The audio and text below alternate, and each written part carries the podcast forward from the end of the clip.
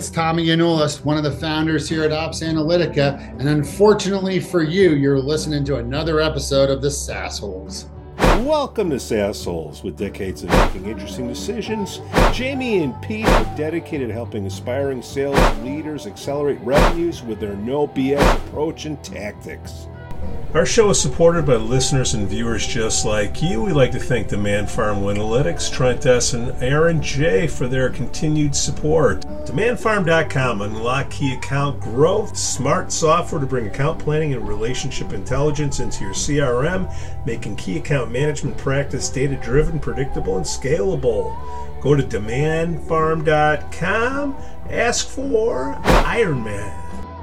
Hey, check out Brent Keltner's Revenue Acceleration Playbook Masterclass at Winalytics.com. In eight weeks, help your sales and go to market team start to build the mindset and skills needed to succeed in a new buyer environment. Sign your team up for the masterclass today at Winalytics.com. If you'd like to help us out to improve the quality of our content, go to patreon.com slash sassholes. Hey, we got some shout outs. Jessica Segura got a new gig as professional recruiter at Bon Secours Mercy Health. Dan McFerrin, new gig at Consumer Insights Lead at Agency Solutions at 84.51 degrees.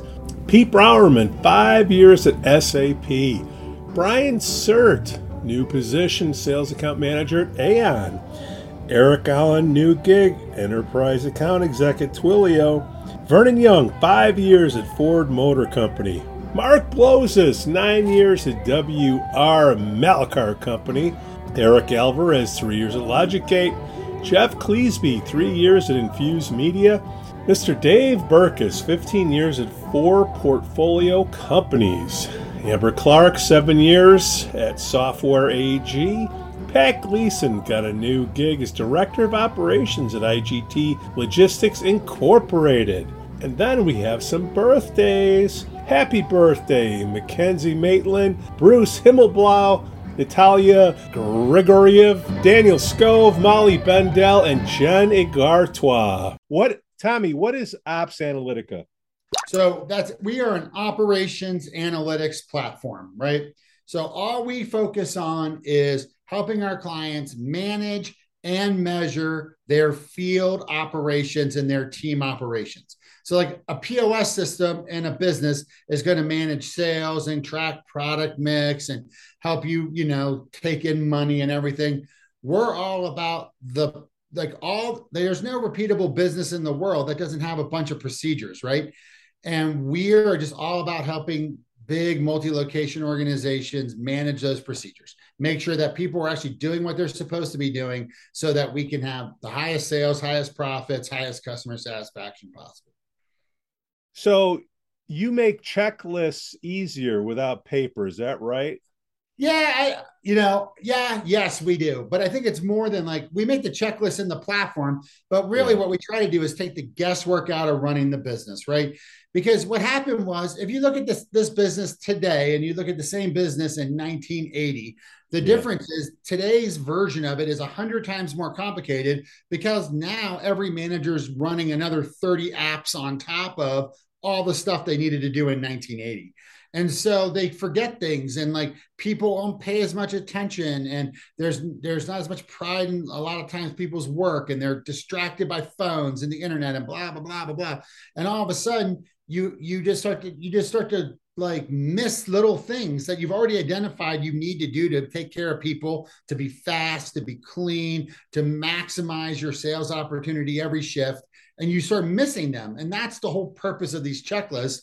It's not to like be big brothery, it's to go, hey, dude, like if you don't turn the open sign on then someone might drive by and think we're not open right if you don't have the music on we don't get the ambiance we want if you don't thaw the burger patties then it co- takes four minutes to cook one versus two and the line at the drive through so long people drive by like it's just all the little death by a thousand cut things that are killing everyone's business because people suck.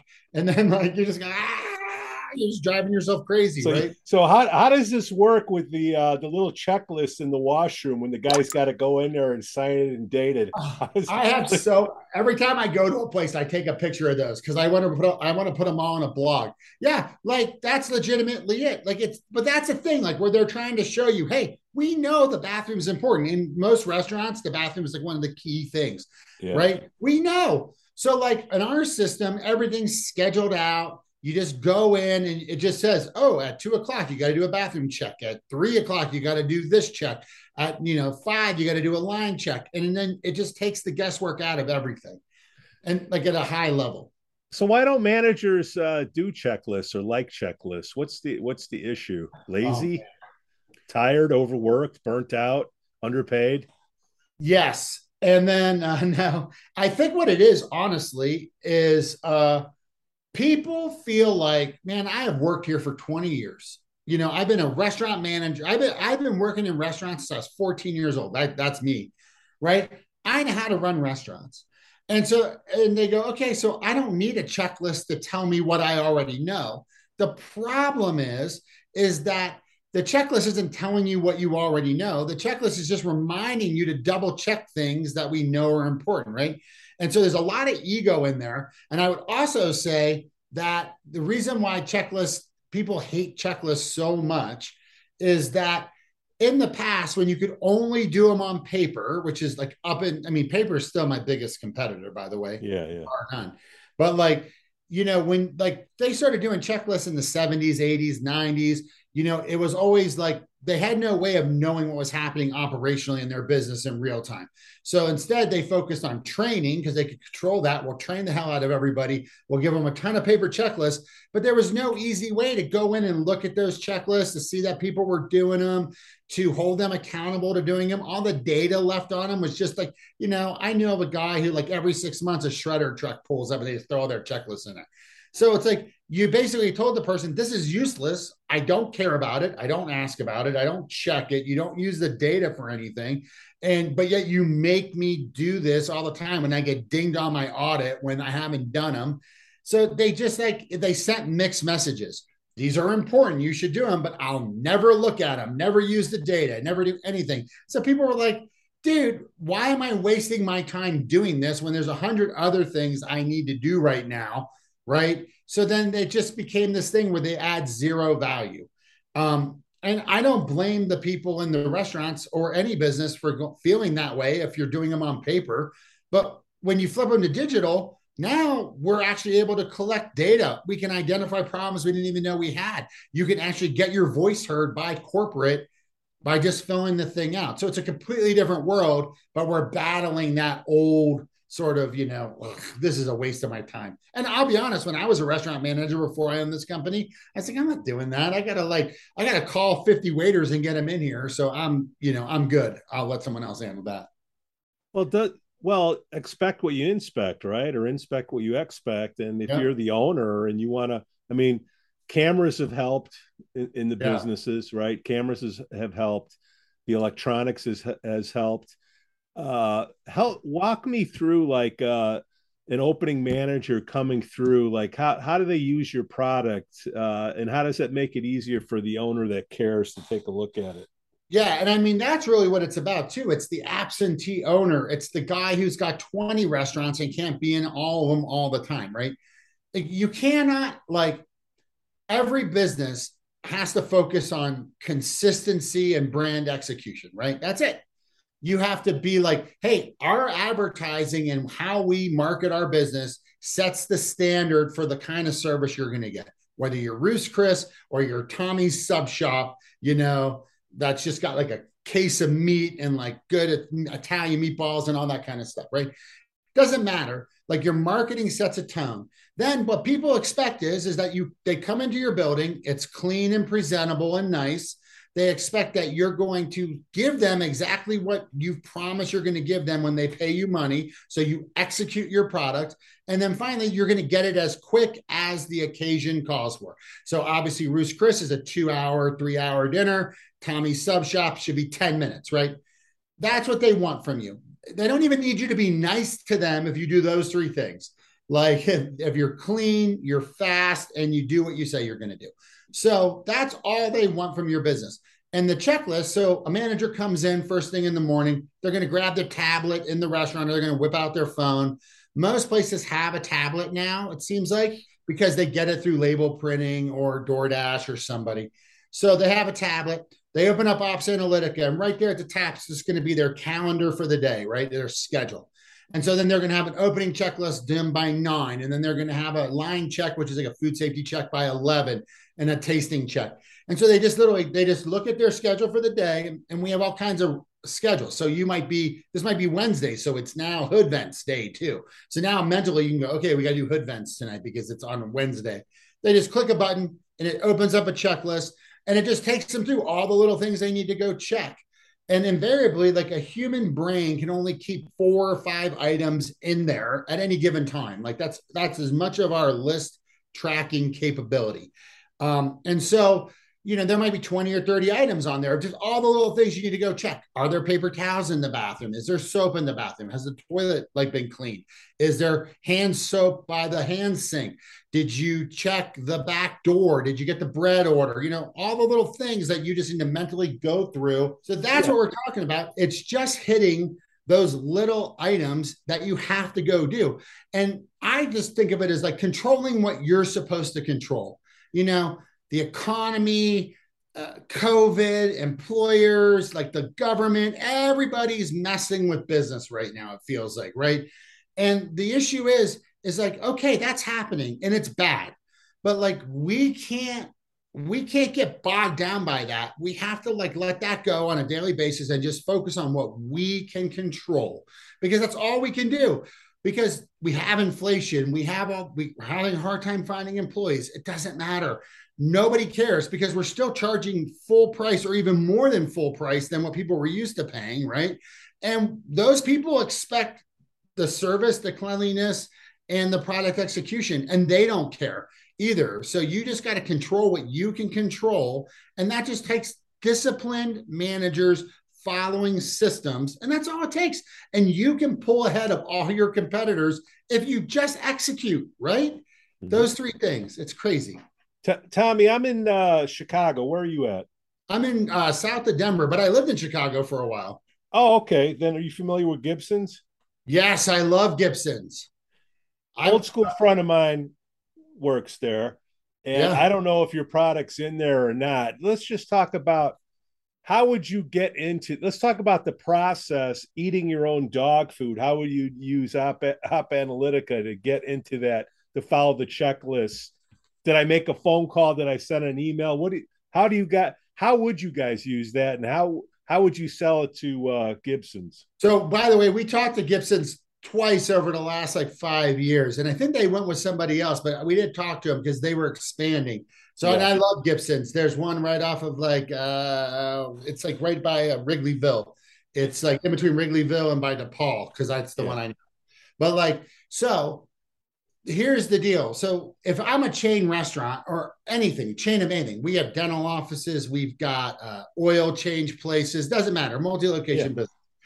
If I'm the guy who's managing those things, the idea about this is that we kind of build something and then we fire and forget it, right? So we go through and we load all these checklists up and we put them out to the locations, and then we can get notifications when people aren't doing them correctly, like real time, like, hey, this thing's late. So you can literally be, let's say you're the district manager and you run 10 stores. You can be in one store helping a manager being there for that day, kind of your day in that store. And you can literally get notified on your phone. Hey, man, this guy's struggling over here. You can be firing off text messages. So you're literally able to be in every location sort of simultaneously from an operations perspective. So you can be following up, offering help, seeing what's going on while you're sitting in another building working with that manager.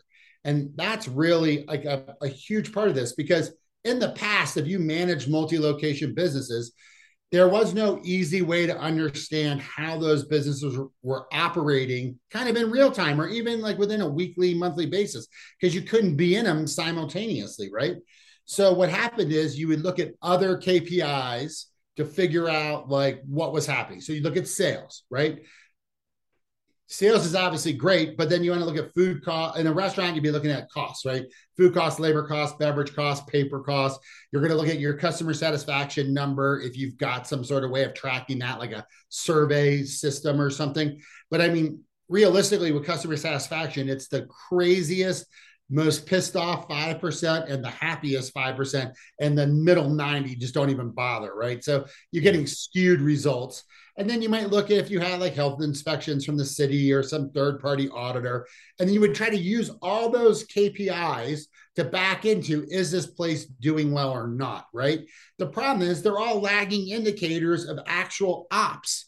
So if you're operating like you know that's what we need to track not what happened with sales. I mean you can have the best location. You could be at an airport like you could be at midway where you're going to get guaranteed 5 million a year because you're just in midway but you could be the worst restaurant in midway but nobody knows because they all come through one time a year and so they just keep you know and then next year they forgot that you suck and then you're just back again and you're just capturing insanity revenue. But it doesn't mean you're good doesn't yeah, mean you're not yeah. getting people sick. Doesn't mean that you're you're displaying the brand well. You just happen to be in this psychopath location where millions of people walk by. So, I mean, you know, I, I know you haven't done it yet, but it seems to me like in sales operations, just in you know, in the regular corporate world, you could have, hey, did the sales rep show up for training? Did they boom? Did they yeah. right, right? And if you're a chief revenue officer or your sales VP, you can get your list, you know, coming in saying, all right, here's who showed up. I, like you said, it, people are scared about being big brother, but they're also yeah. scared about not hitting their numbers. You know, did they log in? Did they, you yeah. know, if they're going to the office, did the key card get tagged? You know, that all, all that stuff. So Oh, yeah, there's I, so many white collar applications for this, especially for consultants and salespeople. Like, yeah, talk to you me. manage all the stages of the deals. Did you identify pain? Right? Like, you know, are you managing the deal correctly? Because if you know, because all these guys, they just want to jump from like, hey, I had a quick intro to let's do a pilot. And you're like, no, dude, you don't know who's buying this thing. You don't have budget. You don't have any of this stuff. Like, go get that stuff figured out before you come wasting my time about doing a pilot because this guy's not going to buy because you have no levers to pull, you know? Well, you get all the all the corporate guys that are watching and listening right now saying, "Hey, man, we're not a restaurant. We're not that, you know, mm. we're not that ancient. Ancient. I can just use, you know, my reminders. I can use this. What do you say to them?"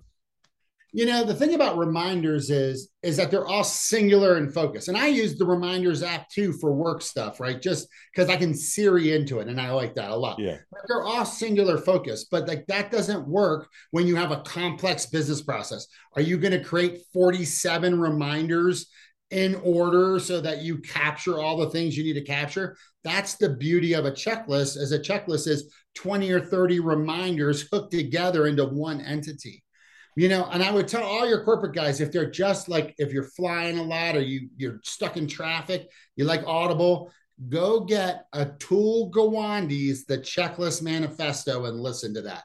It Wait, is say that again? I haven't heard of that. Tool what? Oh his name's Atul Gawande he's a a-t-u l-g-w-a-n-d-e he is a harvard surgeon and I think he was tapped by Amazon to run their healthcare business. And it's called the Checklist Manifesto. And yeah. it's a wonderful, easy listen. And it just goes through the history of checklists. But he specifically is talking about it from this idea of what they call the safe surgery checklist, which was they had all these surgeons that were basically out there and they were seeing these high infection rates and all these things. And they were going, how can we make surgery safer? And then they realize there's like seven steps that they have to do pre surgery. And if they miss any one of those steps, it can lead to a higher uh, incidence of infection, mistakes, whatever. And it's like dumb stuff like forgetting to put the iodine on the wound area before you drape the wound and you, you miss that one thing and like infection and death go up like the percentage goes through the roof. And they were going okay we need to do this for like third world surgery right? That's what they were thinking. And it just it, it's his whole story of how checklists were invented in the army air force and you know they talk a little bit about restaurants but great listen. And it will change your world on checklists because the numbers they were seeing when they implemented it and the fight they were getting from the surgeons and he had a great point too. He's like you're never going to find a group of people. Like so the big complaint with checklists are like you know well they're not effective right? Or you know we just need more training or better employees or whatever. And he was like that's bull. The human brain cannot keep up with the amount of detail we need it to track. And he's like, You're never going to find a group of people that are more educated, more highly paid, or more specialized than surgeons. So if it's helping them, it's going to help everybody, right? Tommy, I, am just quickly looking at an article that you guys have out there. Uh, maybe you're familiar with it or not. Uh, Chief Revenue Officer makes field audits much simpler. Yeah. How, how, how would how how does it the people that are using it how basically is it all the stuff that you just said or is there something specific on that article you want to touch on well i think what it is too is like okay yeah so what how, how this gets made easier is this when you have a paper checklist right or a paper audit anything it's always the lowest common denominator thing like they can only fit so much so much room on a piece of paper and and and it's always the lowest common denominator and that's not great one of the things that makes us unique in this space is that we have the best business logic engine around. So we can build things like we call dynamic checklists. And a dynamic checklist is a checklist that automatically uh, conforms itself to the location you're going to. So what that means is you get one checklist, which makes it easier to report off of, manage all that stuff. But uh, for the end user, when I go to this location here that's got a parking lot and bathrooms and signage because it's a freestanding location and, and like whatever strip center, that checklist changes for that location so that it captures everything that needs to be at that location. But if I go to, let's say, like a, a mall location that doesn't have as much doesn't have bathrooms, doesn't have any of that other stuff. It's just a counter and a back room. The checklist, same checklist goes, oh, I don't need any of that. And it just conforms to that.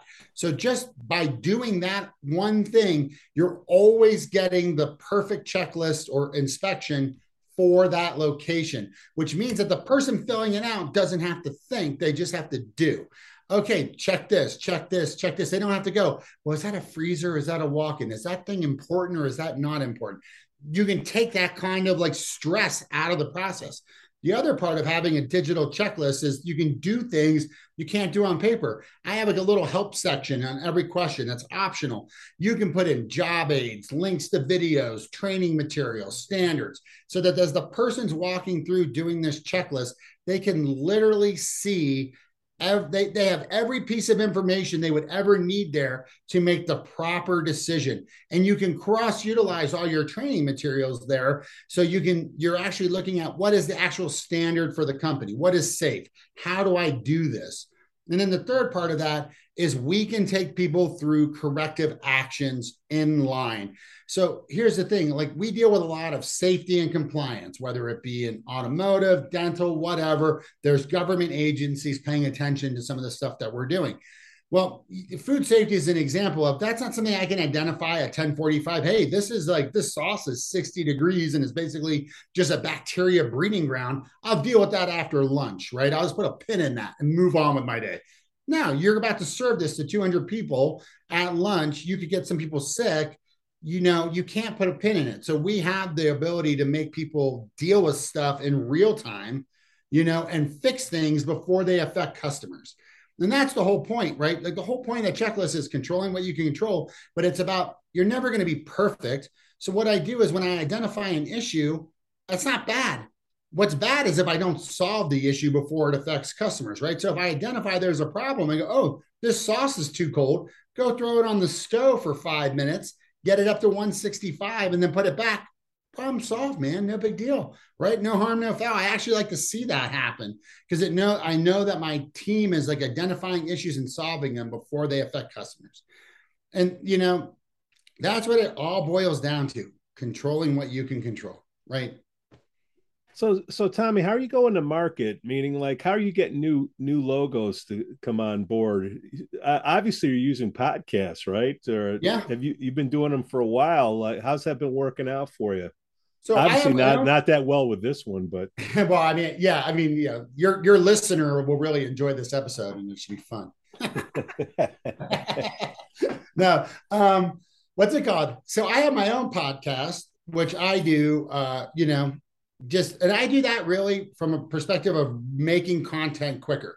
So I write most of the blogs for our company, and uh, blogs take eight to 12 hours of time to write well. I got to edit them. I write them all out. Then I go back and go, holy hell, what the hell was I saying here?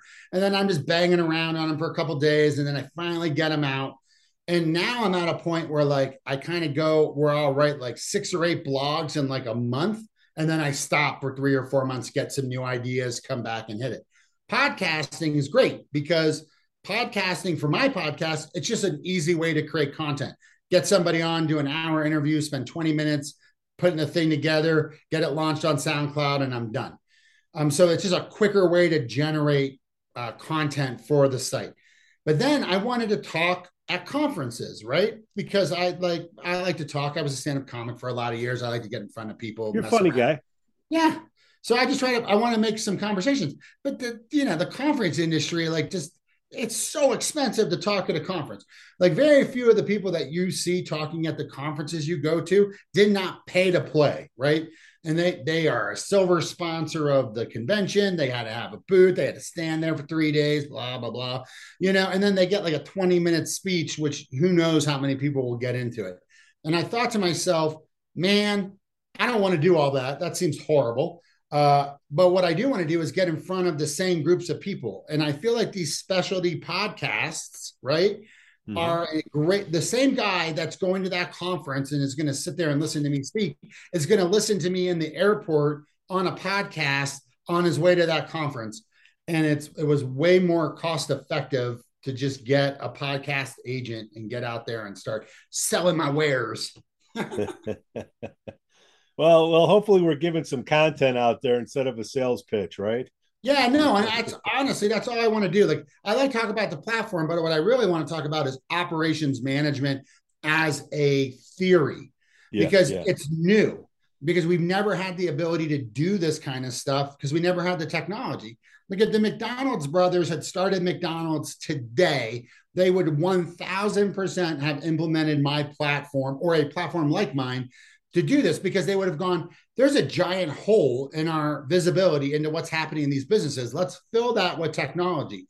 The reality is, is that they started in the 40s and 50s and they didn't have that technology. And so they did the next best thing, which was systematize everything, train the hell out of everything, and then build paper systems to track stuff.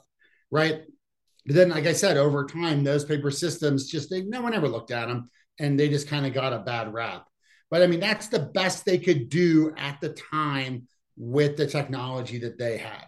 And but now we're making this huge leap. Like for the first time in the world, I'm tracking, I'm taking this black hole, which is human activity, and I'm putting some like I'm putting it into a database where you can report off of it, you know? Yeah.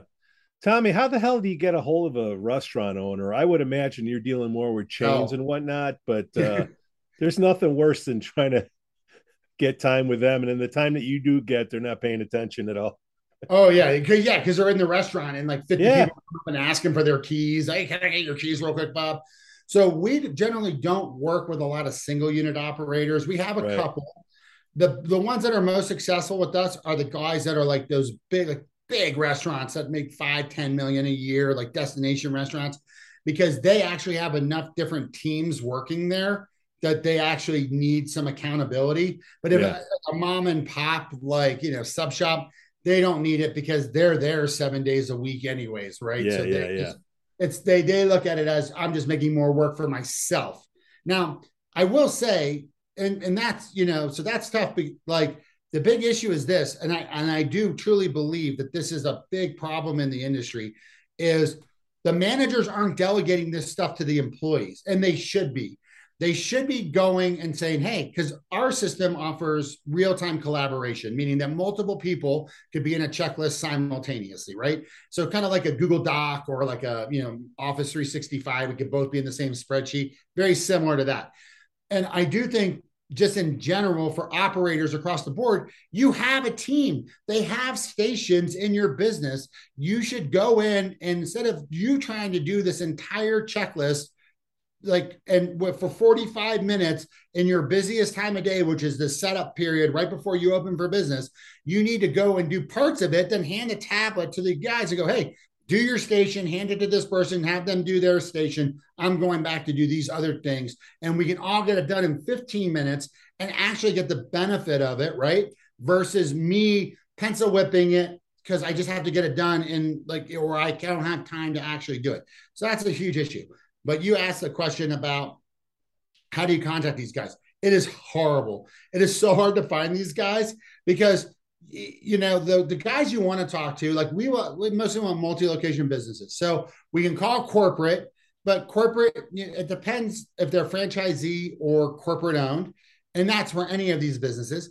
If they're franchisee, then they may have ultimate power, like McDonald's, where they can literally do anything, like the czars or they might be like they might have their hands tied on everything and all they can really do is just make suggestions and hope that people kind of follow them right? And that's based off their fdd which is that franchise the agreement they have. And then so that that's a big thing. So you try to call them but then generally franchisors they only care about sales. So they don't really care about profits and whatnot. So they only look at systems that are going to increase sales or sales tracking. Um, and so they and they don't want to battle it out with the franchisees either. So they're very reticent unless they think this is going to increase their revenue to push anything down into the world. So we try to call them but then we also try to call the big multi-unit franchisees. Those are the guys that really care about this stuff because they care about sales but they care about profits too because that's where they make their money right is off the profits a franchisor just gets a percentage of sales. So that's why they only care about sales. Because if you sell a million bucks, they get 7% of that and they're happy. But like, like if I have a, a restaurant, I care about the actual profits that come out the bottom of that thing because that's where I make my money. Like sales are great, but I need profits. So franchisors are a good group to go to. The problem with those guys are they got a business like Tommy Corp. And you go, Tommy Corp, and they're they're on LinkedIn they don't even have a website for Tommy Corp. They just use, you know, whatever their franchisor's website is and all their hiring tools and stuff. So you can't even go to Tommy Corp's website. You have no idea who it is. And by the way, Tommy Corp owns 200 Pizza Huts and is exactly who you want to talk to, but you don't know that because you're just like, ah, who is this guy?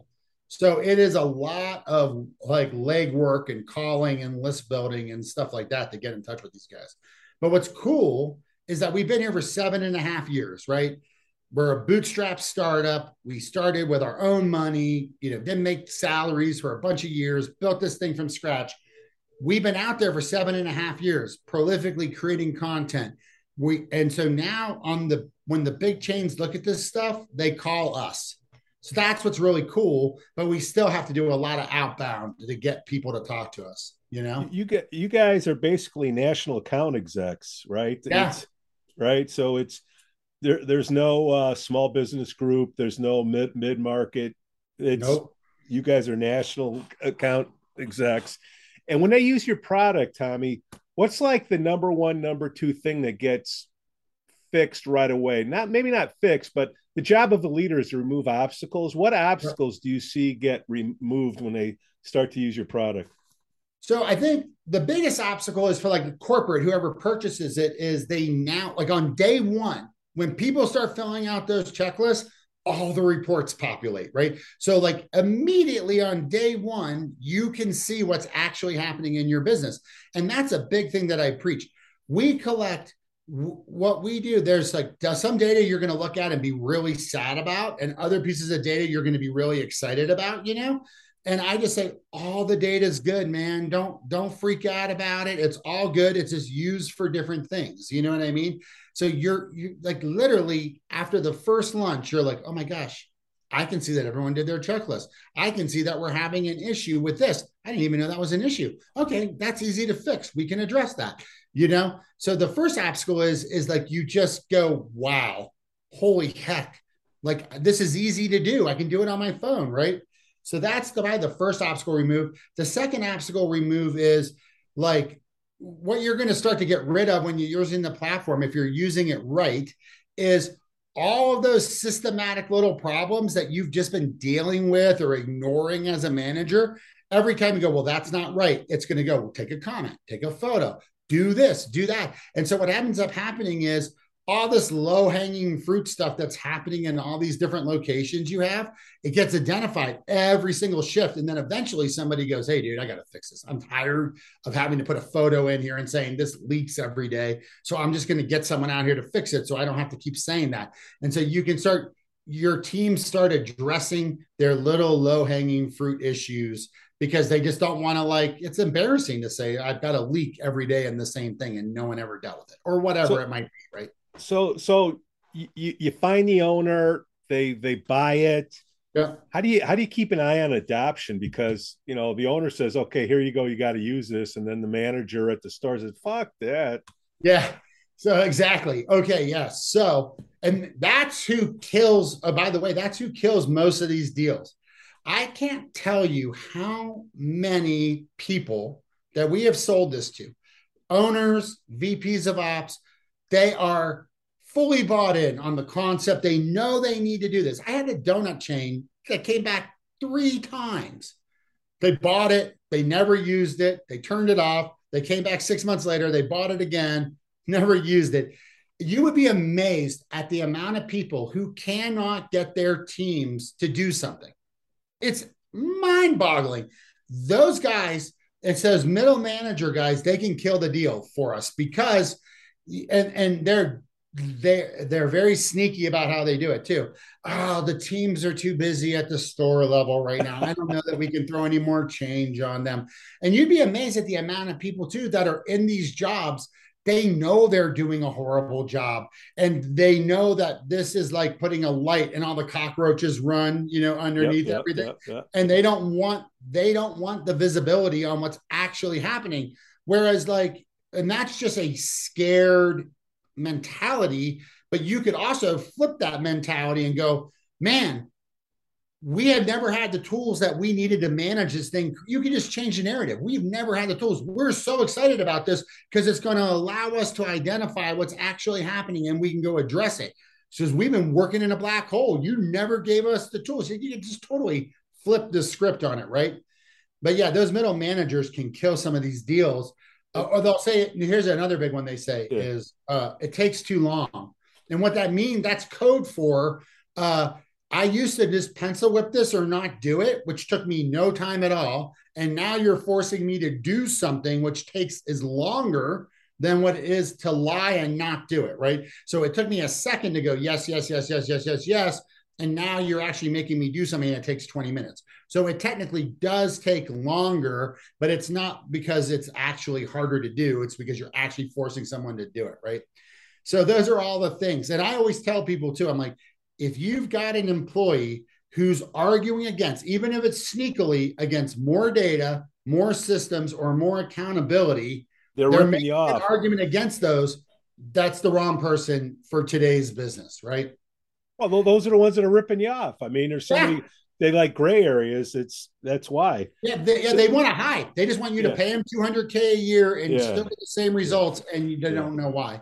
I don't know if I mean I haven't you know gone into your product, but sure. I would I would think that the next level, if it's not there, would be gamification where you can reward and you know employee of the month or something. Sure. Give give rewards for that? Is that is that on the table? Yeah, it's something that we're looking at in the future. It's one of those things where like it's all that's all driven by the culture of the business, right? Like if the culture rewards those kinds of things, then gamification is a great way to do it. But you can't employ gamification in a toxic culture and expect it to change yeah, yeah. mind on anything and I like gamification. And you know, you, you can track like what people track in our system is what we call the completed percentage or checklist compliance, right? And that's how many of your so we schedule all the checklists, right? So, so not only with the schedule tells you when you need to get it done by, but it has an operating window in it where it opens up, let's say from 10 to 11:30, and then it closes. And the reason for that is I don't want someone to come in at 7 a.m., grab a cigarette and a coffee, sit on the back patio or the chair, and just pencil whip their checklist for the next 12 hours. Yeah. I want them to do it when it's operationally significant for the business. It does me no good if you told me everything was fine for dinner at 7 a.m. I actually need you to check it so we don't get anyone sick and that we take care of people and they get hot gravy and all the things they expect. So, like, you know what I mean? So, part of that is we have this completed percentage. It's how well you're doing at completing your checklist off the schedule. And that takes, and that's always a big thing at the beginning because people have to actually change how they spend their shift when they get ops analytica because they used to just bang out their checklist at the beginning of their shift and they had a whole routine and now we're saying no you got to go do it when it's supposed to be done so then they have to start organizing their day differently and moving things around because they actually have to do the job the way it was meant to be done versus how they've kind of gotten into a rut of doing it and which is fine. There's always like this like little middle ground at the beginning where people aren't doing the checklist on the schedule because they can't get them. They haven't shifted how they work their shift yet. So then they're pulling them off like the checklist list, which is just where you do one-offs, but then yeah. they don't get credit, and then they're all pissed off because they're like, "Hey, I did this thing at four. Well, it was due at eleven thirty, so no, you don't get credit for it, you know." But they manage off that completed percentage and just try to get their people to go do the checklist on time, if you will. So, Tommy, you've been doing this for seven years, and yeah. we we all know in software that if if if they're not using the product, they're not going to renew it. Yeah. Do you have a do you have a success team yet, or do you have anybody keeping an eye on the stats that hey man, I haven't had a login in like three months, and I better look so, at this? Yeah. So, you know, um, what we do is so what we do implementation packages, right? Because one of the, and this is actually for one of our clients in Michigan. He told us this. He's like, we fail at so many of these software programs because they expect us to implement it ourselves. We we we don't have that skill set and we're busy running restaurants. And so we end up doing it poorly and then nobody uses it and we get no value from the system, right? And so we have a whole implementation program. So you pay for an implementation, it's 90 days. We take all of your stuff, we digitize it, we put it in the system, we train your admins, and then we have a that not only takes like a, depending on how big you are, a week or two, right? Yeah. And then after that's done, you have basically 75 more days to sit there and iterate and ask for additional checklists and changes to be made. But basically, our goal in that implementation is just to turn it over. You're going to get a fully configured fully functioning, fully ready to go, like plug and play implementation of our solution where you don't have to do anything.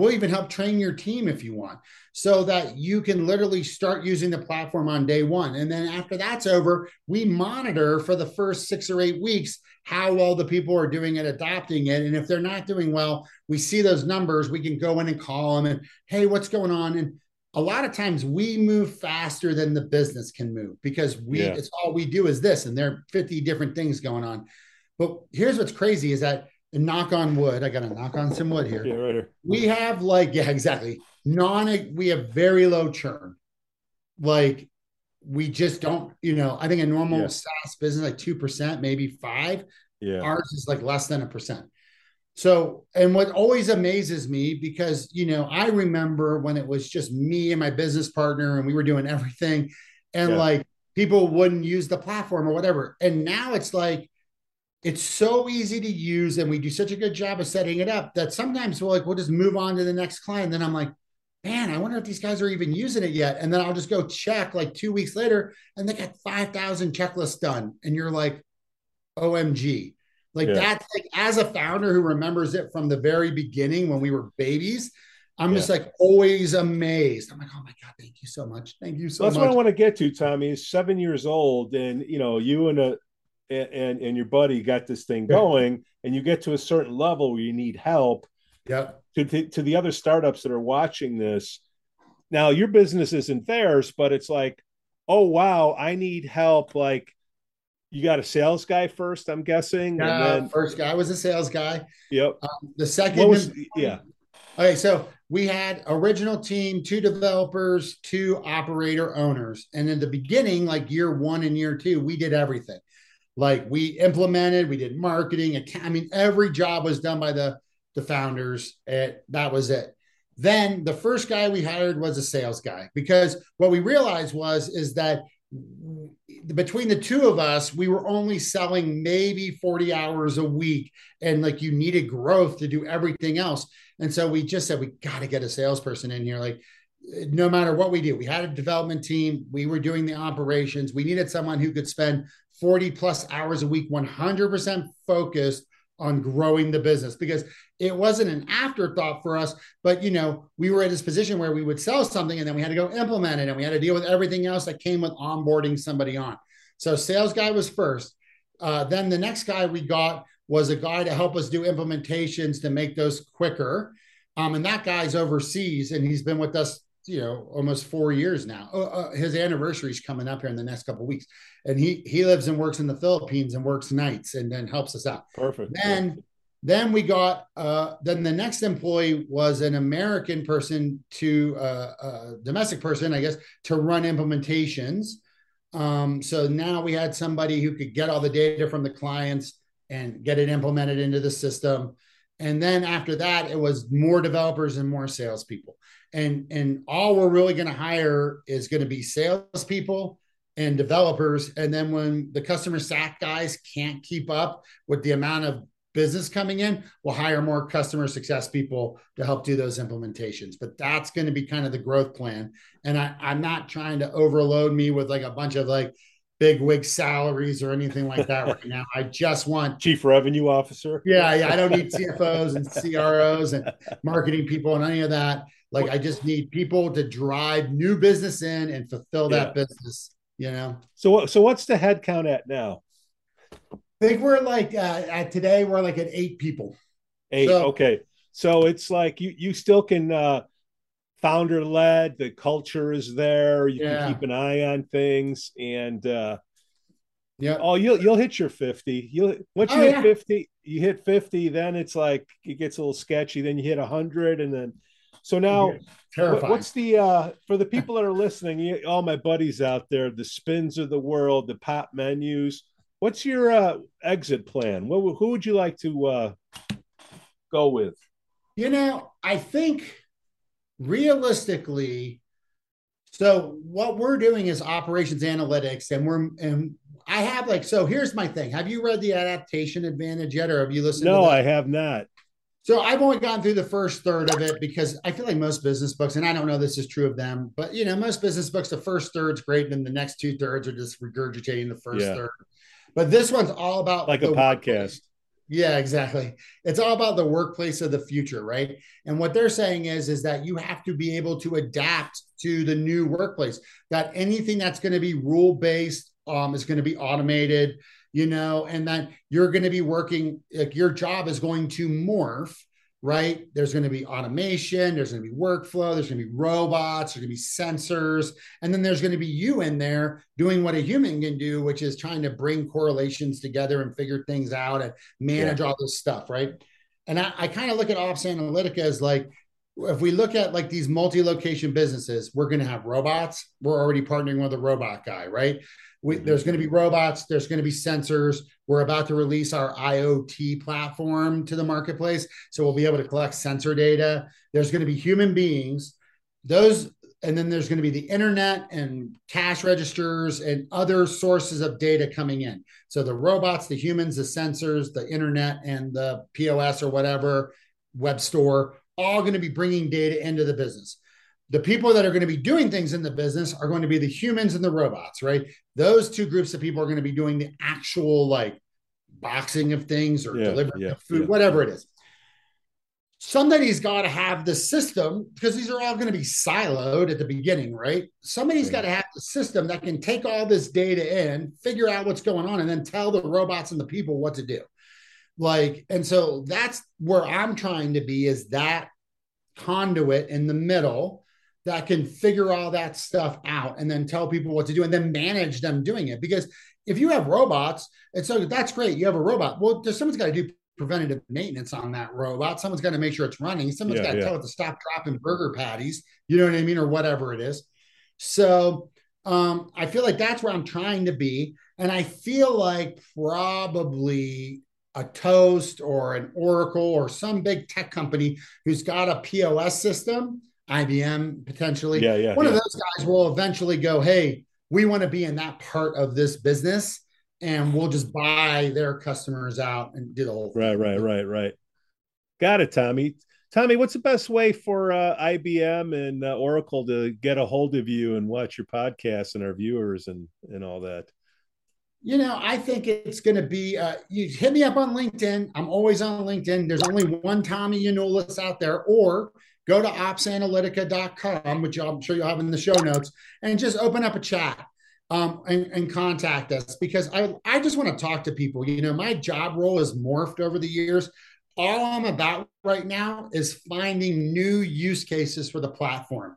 So I truly want to talk to as many people as possible. If you're sitting there listening to this thing going, man, I wonder if this could work for me, don't wonder, get in touch with me and let's just chat it out.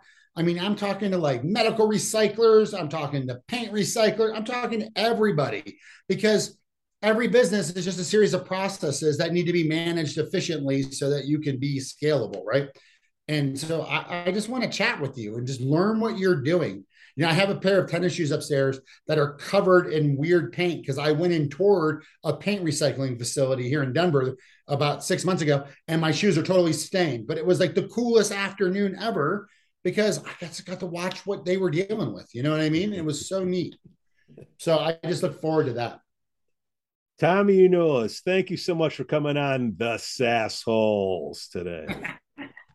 thank you so much for having me, and I really appreciate it.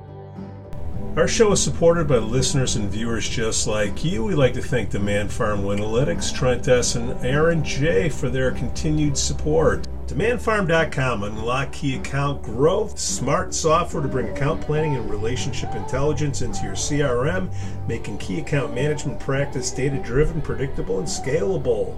Go to DemandFarm.com, ask for Ironman. Hey, check out Brent Keltner's Revenue Acceleration Playbook Masterclass at Winalytics.com. In eight weeks, help your sales and go to market team start to build the mindset and skills needed to succeed in a new buyer environment. Sign your team up for the masterclass today at Winalytics.com. If you'd like to help us out to improve the quality of our content, go to patreon.com slash sassholes.